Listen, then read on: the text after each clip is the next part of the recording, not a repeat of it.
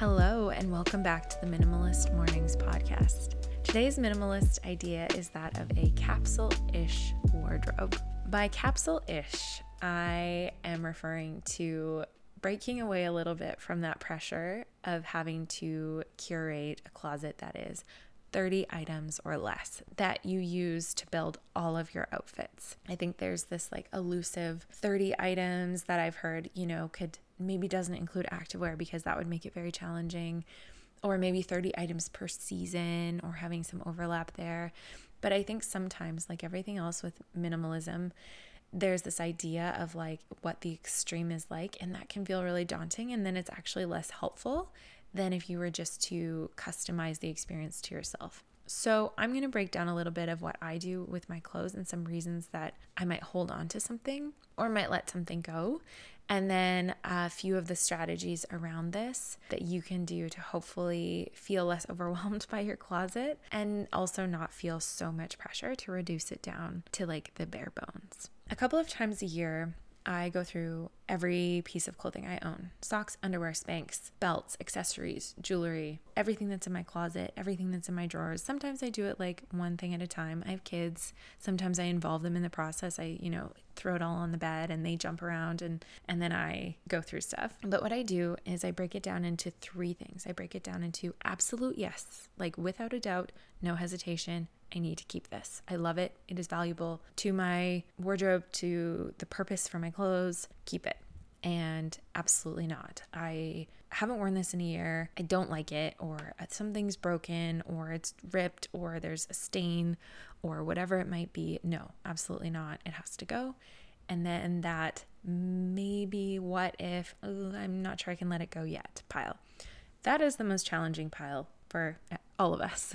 And there are a few approaches to dealing with that that I love. I think one of them is that people will put that whole pile in a bag and they'll put it in their closet or in storage. And if they think about something or need to pull something out of that bag to wear, great they they have it they haven't let it go. But if for a month two months six months whatever that time frame is you give yourself you haven't touched it then that bag without opening it up without looking at it and getting reattached to what's inside can go and leave your space. It can leave your house. And that is like that's one example of how you can deal with those. Another that i've heard that i love is that in your closet having a line. So everything starts on the left side of your closet. And if you wear something you move it to the right side and again, by the end of a month, a year, whatever you choose, whatever is on the left that has not been worn, it is unlikely you're going to wear again. I love those approaches. I think more and more, though, I come back to and I hear from people that there's always the question of what if? What if I need this for a wedding two years from now? What if I need this color for a party next summer? What if I fit this again someday? What if I could fix it?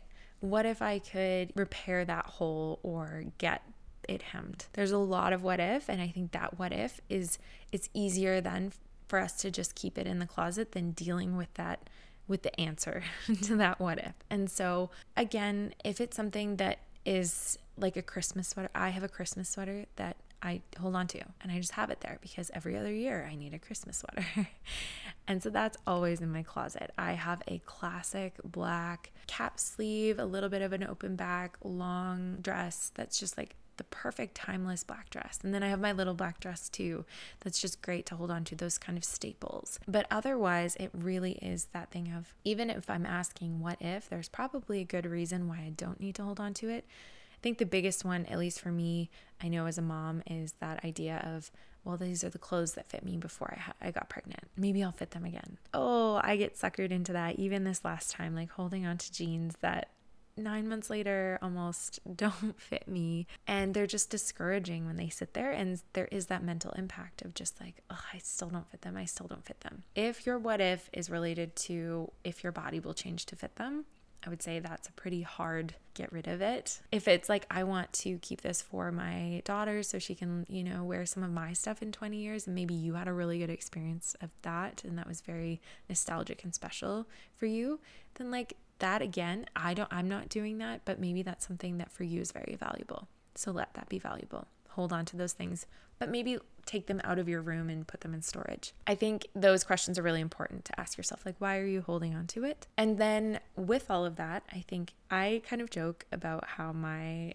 style is like Steve Jobs without the turtleneck, but I really have almost created a bit of a uniform for myself. And that is just what I like. I like to have some denim. I work that denim with what is kind of in style. Um, whether that's like, I mean, I personally really like high waisted, but is that like a straight cut? Is that a skinny? That might vary from year to year. But denim, I like a black and white t shirt or bodysuit or tank top, kind of having some of those essentials. I like to have something to throw over top a blazer, a jacket, you know, a linen shirt or a sweater. So there's just kind of these pieces I can put together. And from a time perspective, not having to make a lot of decisions about what I'm going to wear is tremendously helpful for me. I used to get so caught up in spending so much time in putting together just the right outfit for work, for school, whatever it might be. And now I know that I am keeping things that I know I like.